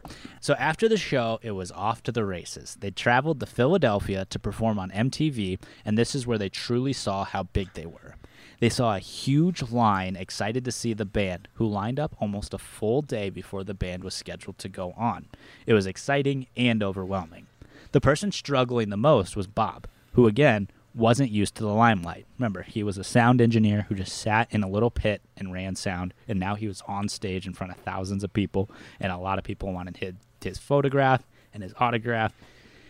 And he didn't like it so much. He was not planning on Darn. That, really. Yeah, and I think we talked about it in the last episode, but, like, he was always, like, the guy who would try to run the camera yeah. so that he wouldn't have to be on the camera. Anytime the camera got on yeah. him, he'd be like, get that out of my face. Yeah, Slap and it. Now that he had to live in that world, essentially, twenty-four seven, so he didn't yep. love it. Um, so on top of all this, the band was starting to get harassed and labeled as emo. As Austin said, uh, fuck the Daily Mail. The Daily Mail even said that they were a deadly cult who loved to encourage self-harm, which couldn't be further from the truth. They would go on stage and say, you shouldn't hurt yourself, things like that. But the Daily Mail just kind of lumped every band that was anything punk or anything like that as emo, and that they were all these the suicide cult, that kind of thing. So the band was obviously upset with this, and even got the crowd, like we said, uh, at reading to chant, fuck the Daily Mail. And this, unfortunately, wouldn't be the last time the U K newspaper would rear its ugly head. A nice little relief is that The Guardian actually re- created a counterpiece opposing the Daily Mail, and like talked about how um, they were overgeneralizing My Chemical mm-hmm. Romance oh, and they, everything. And they took yeah, some liberties. It definitely yeah. took some liberties, and it's kind of nice to see um, for them. For the most part, most, um, oh, what do I want to say? Most, there was a lot of backlash against the, the article. But a lot of uh, article writers, like uh, newspapers, were in favor of them. That's what I wanted to say. Well, and The Guardian is like a pretty... Huge. Yeah. Yeah, pretty big paper. Yes. Right? Yeah, actually, fun little fact, Tom Bryant, the guy who wrote this book, is actually a writer at The Guardian now. Holy so, crap. Oh, that's hey. Awesome. How about that, Tom? Small world. Small little world. Uh, yeah, and... Our and friend Tom. Our we, friend Tom. Yeah, we emailed him. Tom. He talked Thank to us. Thank you, Tom. Yep. So, uh, actually, if you... And, and to, they kind of doubled down. Like, like we there was a decent amount of backlash against this uh, article, and I think they even, like, spelled Kurt Cobain's name wrong in it. Like, yep. they really did not do yep. well. And then they said, like, after the fact, they said, this was a fair and balanced article, and like it wasn't they overdone. Stuck by it for a yeah. while. It's bold move, huh. man. Yep. Bold move. Stuck by it too long. I'm gonna yep. say. Um, yeah. But for now, well, printing it was probably too long. Double yeah. down when you should have folded. Yeah, man. Uh, you gotta know when to hold. Oh, no. Rest in peace. I don't need this. Yeah. um, so the band continued on. They were all excited to share their album that they put their hearts and souls into, and in late October, they finally got the chance. The Black Parade was released on October twenty-fourth, two thousand six. It was initially met with mixed results, as it was so different from what the band had done before with both I Brought You My Bullets and Three Cheers. Eventually, though, It started to build, and people saw the album for the perfection that it is. And it would go on to chart number two in the U S, and it also went triple platinum in the U S, and to date has sold over four million copies. And that's not counting the literal hundreds of millions of streams across streaming platforms. Though Welcome to the Black Parade YouTube video has one hundred fifty million views alone by itself. That's insane. That's yeah. not bad. That's pretty. And good. I'm looking. Not bad. I'm looking on Spotify, and uh, obviously you can't see all the streams for all the songs, but like Welcome to the Black Parade has three hundred twenty-two million. God. three hundred twenty-two million. Teenagers has two hundred ninety-five million. Famous Last Words has one hundred thirty-four million. I mean, good. yeah, good. yeah. Uh, Mama has seventy-two million. Like, wildly popular. I'm gonna say go for them. Yeah, so the album was now out for the world, and the band was ready to share it with the world. The tour officially began, so they've been playing uh, for quite a while on something that wasn't considered the the, the world tour. So the, offic- the tour officially began on February twenty-second, two thousand seven, and would go for one year, two months, and seventeen days. And this isn't including the dates I just mentioned that they already played starting in August. It was months of the same routine day to day. Wake up, spend the day preparing for a show, go to the venue, perform the same set list every night, performing the Black Parade front to back, and then while Blood played, the bonus track on the album, they would go backstage, change, and then come back out and play a nine-song encore of some of their older hits. I'm not going to lie. Like, if I had bought tickets to go see them and they didn't play old songs, I'd be so upset. And, Ethan, yeah, I think they were fully aware, aware yeah. of that. That uh, they were aware that would happen, because listen to this fucking encore. Hit it. I'm not Hit okay. Me. Hit me. Good song. I'm, it's not a fashion statement. It's a fucking death wish. Good song. Cemetery Drive. Mm. The Ghost of You. Ooh. Give 'em Hell, Kid. God, I love it. Thank You for the Venom. You know what they do to guys like us in prison? What? And obviously Helena. Uh, they closed with Helena awesome. every night. Listen to that. That's so good. Let's listen to that. God. Such yeah. a good Such a good lineup. With oh my that's God. a lot of fucking songs. Didn't really though. know how to that cater to me. I think it's to play. twenty-three songs all together. Yeah, it's probably two hours. Sounds like a fucking nightmare. Yeah, it does. Or an hour and Especially and a half. the vocal range on that is sounds terrible. Yeah. I love it. After the show, they would then go to their dressing rooms, clean up, get on a bus, and then either go to a hotel or an airport, depending on where they were going the next day. Then they'd sleep, wake up, and repeat. While it was fun for them and a dream come true to perform all around the world, it really began to wear on them. They would wake up and have no idea which city or even country they were in.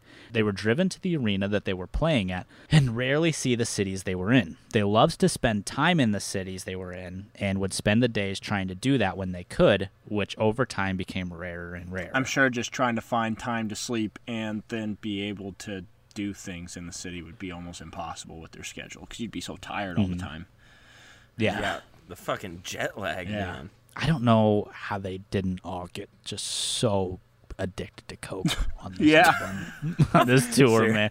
Just yeah, trying man. to stay away. Because, like, they would play, and then when they were done playing, they'd have, like, say, a week off, and they they would just, like, they would just go do press, or they would then go and record, like, a new music video, or they would there go was and... no breaks. Yeah, it was just straight touring and music stuff for two years and like working constantly. Yeah. I mean, yeah, if you if you look at when they start, so they started everything in the beginning of two thousand six and they didn't stop stuff until the middle of two thousand eight. Yeah. And that's like that wears on you. I oh yeah. I can't think of anything I've done for two years consistently. Like I don't Nope. I don't know. Let alone being just traveling constantly. yeah. Um, so through the tour, they would have plenty of supporting bands, including Taking Back Sunday, Rise Against, Funeral for a Friend, Circus Survive, Muse, and their old friends and old mentors, Thursday, who, Jeff Rickley was right, they got bigger. They got bigger. They did They're it. much, much bigger than. They made the shows as big and theatric as they could, having pyrotechnics, stage props, and large, extravagant backdrops. In all, they had seven semis taking their show, their stuff from show to show, and four tour buses on top of that for the band and crew. That is a massive show. I bet when they traveled, it looked like a freaking circus. Yeah, yeah. That's uh, a convoy. Yeah. I'm trying. We to, got a great big convoy. I think. Obviously, like, the this show is bigger than any show that came to the theater I worked at, but I think the biggest truck I ever had was, like, six semis, I think, and it took us like six or seven. Like we had to start, we had to go into work at like three or four in the morning to start to get ready for like a seven o'clock Holy show. Because yeah. it was like, we didn't stop. We didn't, we weren't done setting things up until like two or three in the afternoon. And then yeah. it was, you know, getting Jesus. it all tested and stuff. And so, yeah. And this was bigger than any of those shows. And they did it every single God. day for two years. So it's exhausting. Obviously the band yep. didn't help or anything like that. They just showed up. But like, even the, the stage crew had to be just burnt by Ragged. the time they were done with this. I went and yeah. saw Avenged Sevenfold in twenty fourteen, and they had that big old skull. I can't imagine how much time that takes to set up. Yeah. Yeah. yeah. Or like Marilyn Manson's cross that fell on him. No, no. It's fun. I, don't, I didn't have any reason to bring that up. It's just funny that it happened. It just, no, it is it funny. Is and funny. we're... Well, we're about to visit Mason. Actually, yeah, it might bit. be a slightly appropriate. Um, so. so they also knew that they had to reserve energy when they were on stage, so they they weren't quite as aggressive or vicious as they once were, and they kind of like found their routine. So it wasn't just like they were acting out in the moment. Like it was, everything was kind of becoming staged over time, which was cool. And you know, you could see the same show night to night, but it was also like, this wasn't the band that you saw when they were playing at the Veterans Affairs place. Like it was yeah. way different than what they were doing before. So Mikey took some time off from April to August to spend time with his new wife, who he married right before they played a show one night in Vegas. Hey. Where else, man? Where else? So, yeah, they just, like, knocked it out, and then Mikey went on stage to play. And like I said, that was the basis, or like we said, that was the basis from From First to Last. Yeah. So while Mikey was gone, the guitar, the band's guitar tech, Matt Cortez, filled in for him. People were worried that Mike had left the band, and everyone had to constantly reassure audiences that he was, in fact, still in the band and just taking a little vacation to enjoy married life. A lot of people saw this as the, uh, they were concerned it was going to be the beginning of the end. Like, people kind of already saw it coming, and it does not happen for a while. Kind of like... End, um, the end does get held off, but it was yeah. pretty close at What's times. the band with two yeah. brothers? It's really popular. Um, um, nineties band. It's just called Two Brothers. Just called Two Brothers. God, Two Brothers. God damn it. They're just two, two brothers. Cham- Champagne Supernova. Help me. Oasis. Oh, oh yeah! Oh yeah! The Gallagher yes, the brothers. The Gallagher brothers. They fought, yeah. still fight. Yeah. This, this, this was all much more cordial. Yes, it than was. That. God. Yeah. Uh-huh. Um. So the tour was plagued with issues, though. On top of Mikey being gone, the band had to cancel six shows with Muse after both bands got food poisoning, and it caused a cafe owner to get multiple death threats, even though it wasn't his cafe that caused the freaking food poisoning. So, God, this, elaborate on that a I, little it, more. It was I'm super like, vague in my book, but they said that there was a oh. cafe owner that wasn't where they ate, but somehow it got out that it was where they ate, and then he got a lot of death threats. There is oh just huh. th- this band is just. is just magnets for just getting things wrong. Yeah. Like the and bus the wrong fans, the wrong like, yeah, the, the wrong bus being burned and, and the wrong cafe being attacked. Yeah. Like, well, we'll, just... we'll talk about it here in a little bit, but their fans are insane. So I can only imagine yeah. that if people think that this cafe is the reason the M C R had to cancel tour dates, they're like, we'll burn it to the goddamn We'll ground. kill you. We'll kill you. I don't know. Is that an is that an appropriate level reaction? You I didn't judge. say it was appropriate. Uh, I hope that one judge. day we have a fan base that devoted. Thank you. Thank you very much. Uh, so Bob also had to we take a not. short break because he began feeling pain in his wrist, which turned out to be carpal tunnel, which is not fun. Yeah, that's got to be the worst for yeah. a drummer. Oh, that's got to be a night, uh, such bad nope. news. Worst nightmare. So Frank also had to leave for a short period to go deal with an illness in his family. So now there are there were over time there were three members of the band that had to be replaced over like throughout the tour. It wasn't all at the same time, but like just having all these people come and go, like. If that stuff gets covered in the press and like that obviously looks really bad for the band. And so yeah. they were worried about that. And on top of that, they still had to deal with adversity, both in and out of the music community. Marilyn Manson began attacking the band, saying that they were a watered down version of what he was doing. And he wrote one of his songs based on them called Mutilation is the Most Sincere Form of Flattery, which included lyrics like, and I'm not going to sing this because I've never heard the song, I just looked up the lyrics, you steal instead of borrow, you take all the shapes that I make. You know that I play this better than you. And then a middle section that just says, fuck you, over and over again. Pretty petty, but the band took it in stride, saying that they didn't buy any of it, and he had an album to promote, so it felt pretty hollow. Yeah, he said if Gerard had said that if it had came from Elvis Costello, it would have meant something to him, but since it came from a man that had an album to push, it was it rung hollow. Well, and they were all yeah. kind of like, we see him often, and he's never act anything other than normal to us, so like... Not even normal, just... but like...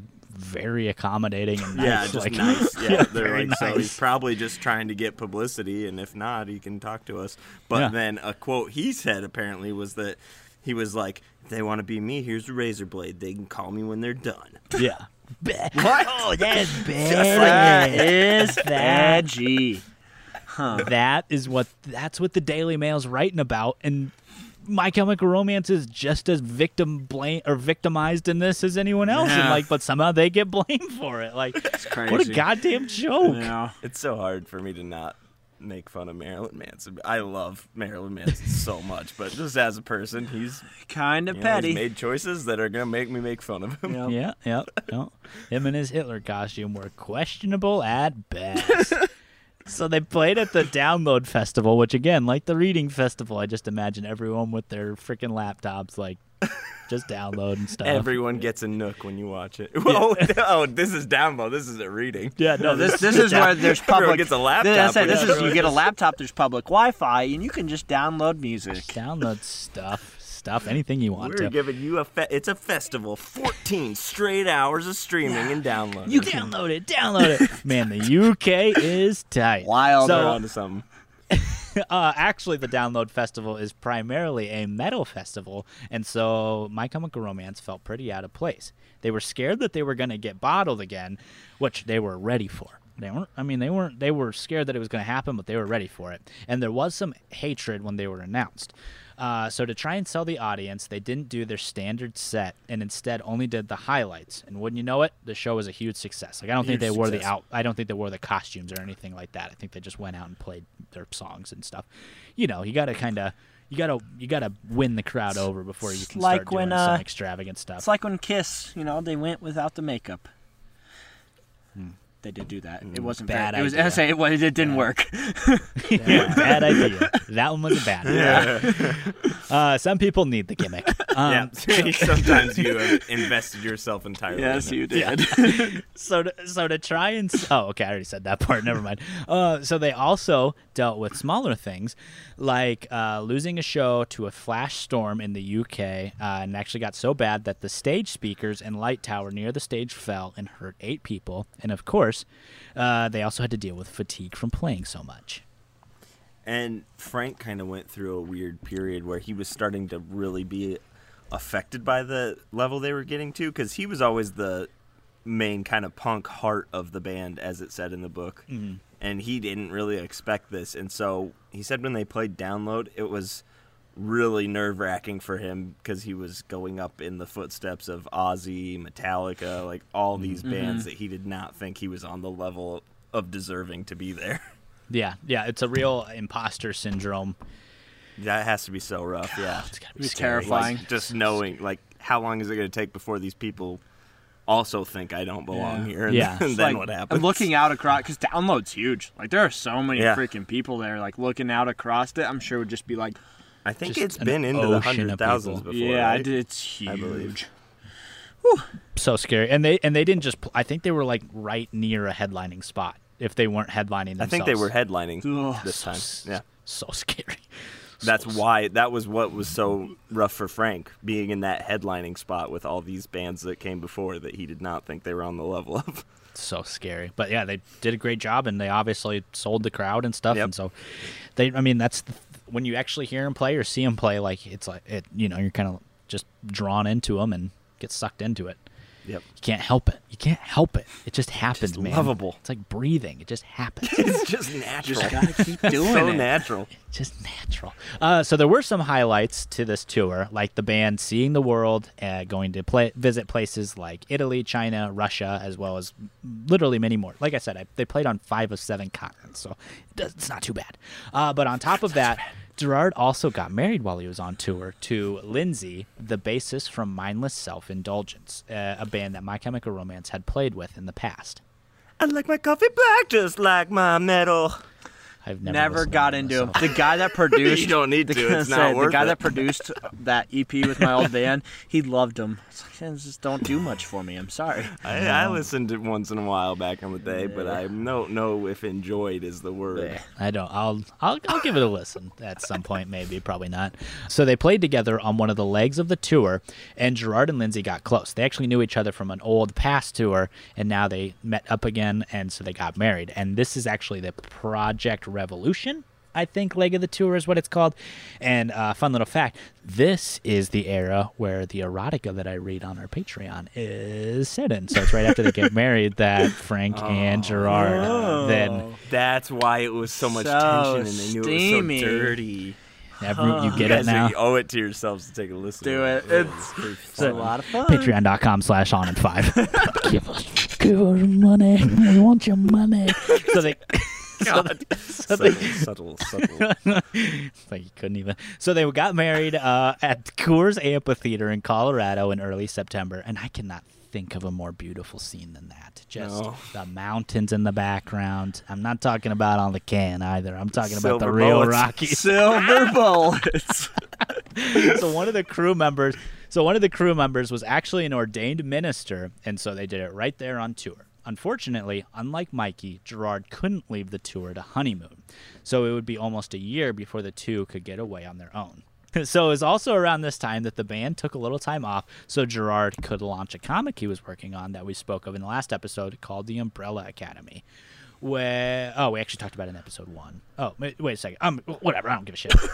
What you oh, guys and, in, and in episode two. Yeah. And, and now and... Again in four hours. Yes, we will. We're not, we're not no? sponsored by the Umbrella Academy uh, streaming now on Netflix. Just, we are yeah.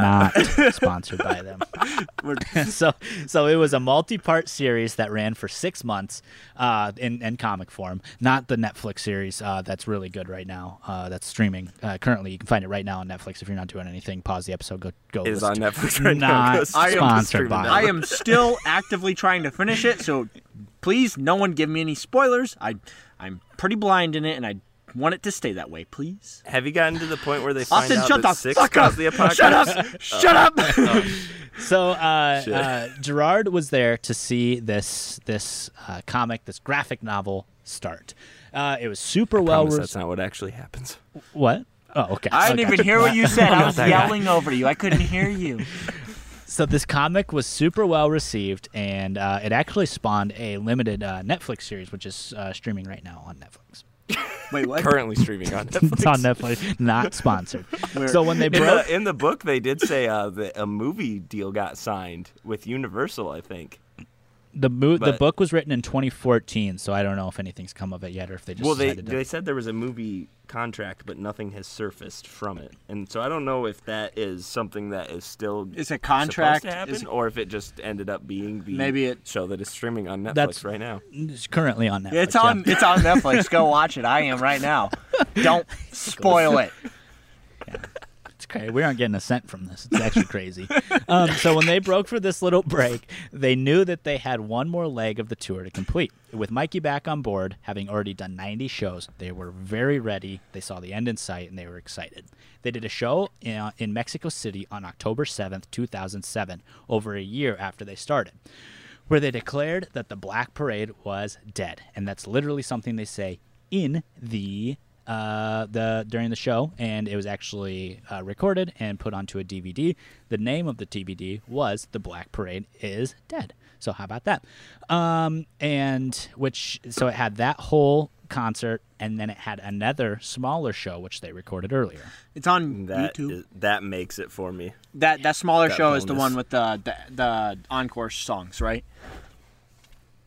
Yeah. No, right. The smaller show is just them in a bar of like two hundred people. Huh. Mm-hmm. It's just yeah, it's just them playing highlight songs. Like nice. They just play yeah. songs from every album. Yeah, yeah. It's not Black Parade by right. any means. It's just them playing songs. I think it's in Jersey. I'm pretty sure. I think sure, you're right. right yeah. yeah. I didn't watch the yeah. whole thing, but it's on YouTube in its yeah. entirety. So it's so. It's good. like a it's a place like the size of House of Bricks, and it yeah. is just people stuffed in there. It's so.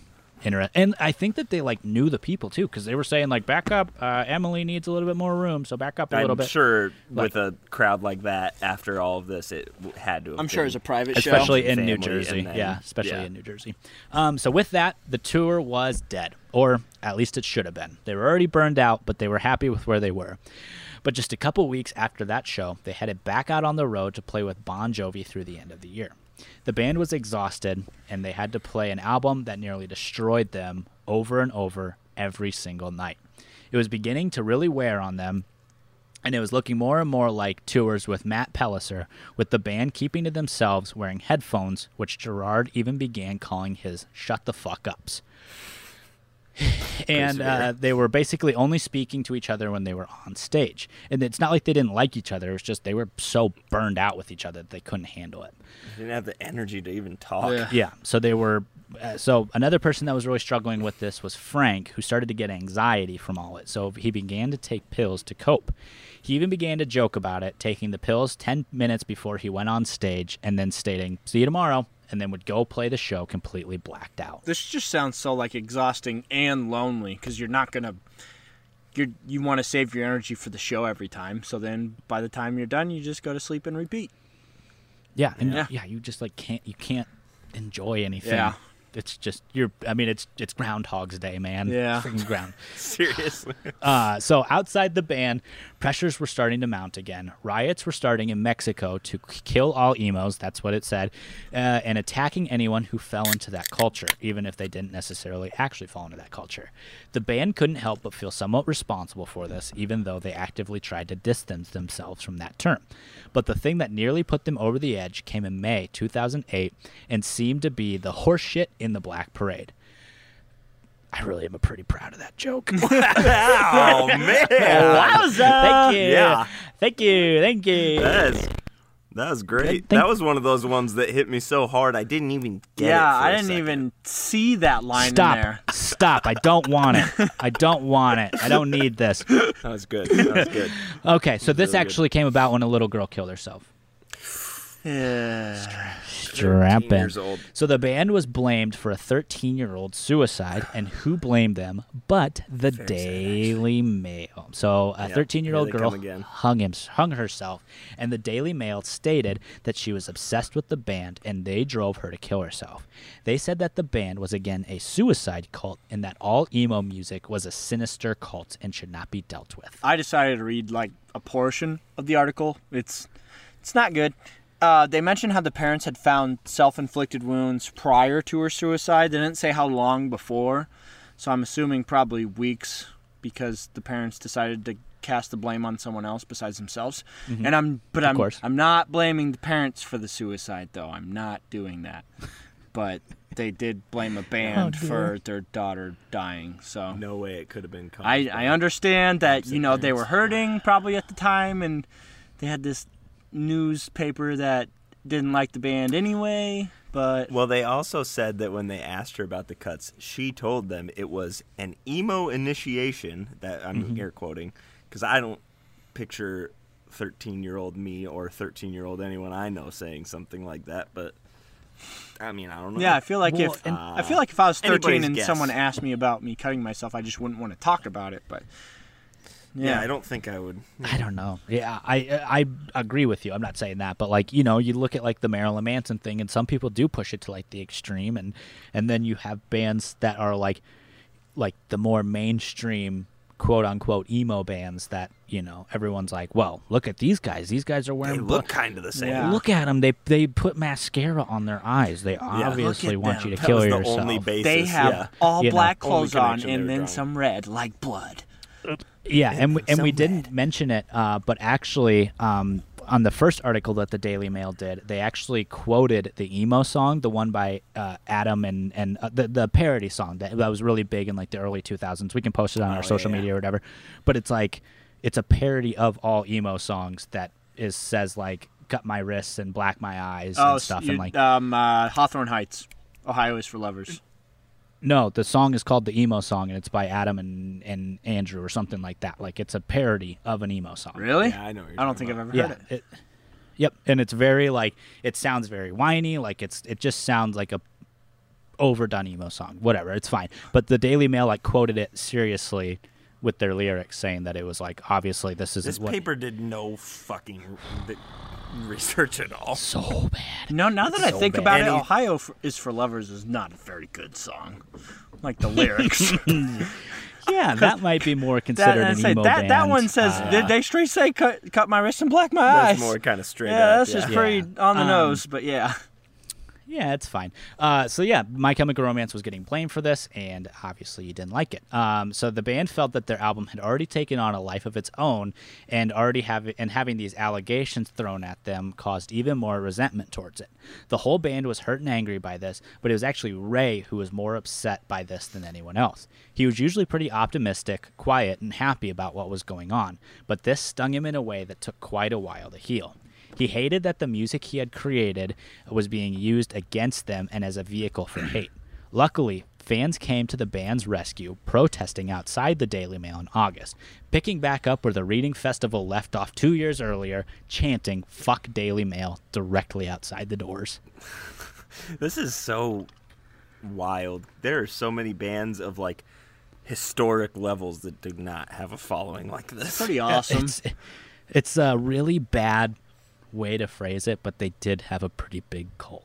Yeah, it was. It, not, yeah. yeah. If not I, cult cult, but cult following. Yeah, yeah. yeah. I mean, it's really loyal fans, yes. yeah, which yeah. is great. But luckily, I mean, luckily they weren't telling you to cut your wrists and stuff. People were just exactly. interpreting, t- interpreting like a lot of stuff that way, which is unfortunate. Like they said, it's um, a broad it generalization. Deep. It wasn't, because yeah. they'd never talked about stuff yeah. like that. Yeah, yeah. Pretty upsetting. Uh, but them chanting outside the Daily Mail would come in three months, and so the band still had a few more sh- shows they had to deal with with all of this going on. They were wrapping up their tour for good at Madison Square Garden on May ninth, and they couldn't be more excited, but not to play the show, but rather to be done with this tour. They were getting to play at the place that Mikey and Gerard had been at twelve years earlier watching the Smashing Pumpkins and realizing that playing music was what they wanted to do. So this whole tour kind of ended up being close to like two years because they did the year or whatever run of the Black Parade tour, and then they got offered another tour right after with for you know buku bucks that they couldn't turn down, and mm-hmm. everyone kind of after this was like, yeah, they should not have gone on that second one. They should have shut down for a minute, regrouped, and yeah. then you know started looking towards the future, but they they just completely burnt themselves out. And the whole time uh, Mikey and Gerard were being like, the, the Matt, playing Madison Square Garden is going to make all of this worth it. That's going to be the cherry on top. Yep. And at the end, it'll be great. And they drove themselves into the ground to where they didn't even. They couldn't. They couldn't enjoy it. Wasn't that they didn't it. enjoy it. They, they do enjoy it, but yeah. it is not the landmark that yeah. they thought yeah. it would be. They, yeah, they thought it was going to be this huge, like, well, yeah, Austin said it better than I could, like, they thought it was going to be perfect, and it wasn't. And so it was pretty it, upsetting. It, they were more focused on the fact they were finally done than the fact that they were playing Madison Square Garden. Yeah, yeah. So, so they were now playing here, uh, but it wasn't excitement, but rather resolution that they were feeling. So the band was tired. This was their last show on tour, and they didn't know what was coming next. It is nice to see that they did get this final show. It's, it is a very nice beautiful little send-off. Yes. Yeah. It's it's, yeah. A, it's pretty poetic. Good ending, yeah. Um, yeah. Good ending, yeah. yeah. Great ending, yeah. And that's not fun, to say yeah. that they didn't have fun on stage. Uh, on stage, Frank, who is a huge New Jersey Devils fan and blacked out from the pills, shouted, "Fuck you, Rangers," instead of saying, "Trust me," during the I'm Not Okay uh, build-up during the bridge, as Madison Square Garden is where the New York Rangers played. Go Sports. He said he told the whole band that he was going to do this, and they were like, "No, absolutely, don't do that. You cannot do that." Don't. And do he it. was like, in the moment, I was like, "I'm never going to get the chance to say fuck the Rangers at Madison Square Garden again in my life." You know what? He might have been completely sober and remembers it. You gotta, you gotta seize the day. It's so yeah, funny. I respect that big time. Seize so the carp. That's a moment you. I just, lo- yeah, you... I love too that he like he told the band, he's like, "I'm gonna do it. I'm gonna do it," and everyone's like, "Don't, don't do, do it. it. No, no, Frank, no." Especially do in like it. the they Northeast, like sports in the Northeast is so intense because they're all so they close to serious. They're so close oh, to yeah. together, so there's so much rivalry. Ugh. Don't yep. shit talk the Knicks, man. Yep. yep. Yeah, fuck the Rangers. And then there's I Iowa, who doesn't even have a professional team. We got nothing. God. Nothing. Uh, so while they did put on a great show, uh, they, they were ready to be done. So Helena finished, and they left the stage, and the Black Parade tour was officially done. There was a party backstage with all the stops pulled out, with a big buffet, big bar, everything you could imagine. And while it, it was all there, the band was mostly absent, staying mostly in their dressing rooms. On stage, Gerard had said, "If you never see us again, it's been great." And he truly meant it. The band members collectively agreed that the past two years had been the most incredible, exhausting, rewarding, and torturous thing they'd ever done. They were content with leaving My Chemical Romance in their rearview mirror, as they had other venues to explore. Uh, after the set, Ray stopped Gerard in the dressing room and basically told him to take some time off. And he was like, if you need to start like another band to get things off your chest in a more reasonable manner, you should do that. Yeah. Yeah. The whole band was just pretty content with like yep. tired never and play yeah. again. made yeah. history at yeah. this point. Yeah. So when they left Madison Square Garden that night, they said their goodbyes and went their separate ways. Not officially broken up, but not seeing much of a future as a band. And it would take a miracle to get them back together anytime soon. Luckily, though, that miracle would present itself in something very close to the band members' hearts, which we will get to on the conclusion of My Chemical Romance on the next episode of On and Fire. Hell yeah! We did it. Oh, what a good story. God, I love yeah. this story so fucking much. I'm ready to keep trekking. We got one more episode to go. Uh, we're gonna we're gonna pack an album into it, mm, and you know, two albums, then kind of really. touch on, on what they're doing now. Yeah, mm. but the, these. These last two are the ones that yeah, really don't, are close to my heart. They don't yeah. do much yeah. for me. Two ep- no, episode two and no, episode three. Two, oh, yeah. yes, bullets, these last bullets two. in the Black, Black Parade. Parade yes. and bull- yeah. been I love their next album, and I love Conventional Sweet Weapons, but like, yeah, these these two albums are a masterpiece. I wasn't as much as a, of a damaged person when they came out, so I didn't need them as much. So that's it for this episode. Um, thank you guys so much for joining us. If you want to find us anywhere on social media, you can do that at uh, uh, We're On in Five. That's Facebook, Twitter, and Instagram, W E R E, On in Five. Please go follow us. Please go like us. We post a lot of fun stuff on there every day. I was doing it for a while. I was doing an okay job. They really kind of talked me up. Ethan has taken over, and he is doing a killer job, whoop, doing whoop. multiple Ethan's posts fucking every day, it. and it's so fun Yay! to look at. You can also go check out our website, we're on in five dot com. I post on there uh, like little bonus stuff. Like I said, I'm going to put little stuff on there from this episode that you can go check out. Uh, the documentary from uh, Welcome to the Black Parade is going to be on there. So please go check that out, we're on in five dot com. If you want to find me, Anton, on Twitter or Instagram, that's Anton is on in five, A N T O N is on in five. I don't post very much stuff. Definitely don't post stuff related to the podcast, but it's still fun to follow me. Uh, if you want to follow Ethan anywhere. I am Ethan Bonin on Twitter. Bones for Bonin on Instagram, and as always, please email us at weareonin5 at gmail.com, because we will talk to you. Ask Tom Bryant. That's true. That's true. Yep. Thank you again, Tom. And he'll talk to you too. Thank you, Tom. So nice. So nice. Austin, what about you? Uh, I'm on Twitter as T H O M A A A F. I'm on Instagram as Austin underscore Thomas oh nine. Uh, again, don't worry about me. Just follow the the podcast pages. That's where it's at. Yes. Please. You can go follow him because he does post something. You can. I won't I won't not let no. you, and I will follow back. I'm just saying I'm yeah. not a person worth your time. No. He posts some stuff about the band when band's doing stuff. Obviously, uh, everything is in a pretty big lull right now because yeah. nobody can meet to go see yeah, the show. Yeah, nothing but. is happening currently. Nothing. But that is the world we are living in. So um, yep. anywhere you listen to us, please like us and review us. We would love if you did that. Obviously, we would love if you just listened to us and didn't do that as well. But if you could throw us a bone here and do that, uh, just review or just rate us at the very least. Just Click hit the stars. Hit the yeah. stars, yeah. Press those stars with your mouse or your finger. Um, also, we're on uh, Patreon. Give us money. Give us money. Give us money. Give us money. Subtle, subtle. I think they're gonna do it. I think they're gonna do it. This is how you get them to give. This is how you get them to give you money. um, no, but for oh real, thank you so much for listening. This uh, we are just loving doing this series, so we yeah. are happy to do it. Even if we're the only three people who listen to it, we are so happy we're to do it. Good ass time. Let us know what you think about it. Whatever. If we missed anything, what uh, anything like that, please let us know. Um, uh, we're gonna kind of leave it there. We'll talk to you again in two weeks. We are so excited. Uh, does anyone have any songs to sing? Juliet loves the beat and the lust sick a man. Drop the dirt and the light of the blood on your hands. Romeo, I'm really bad.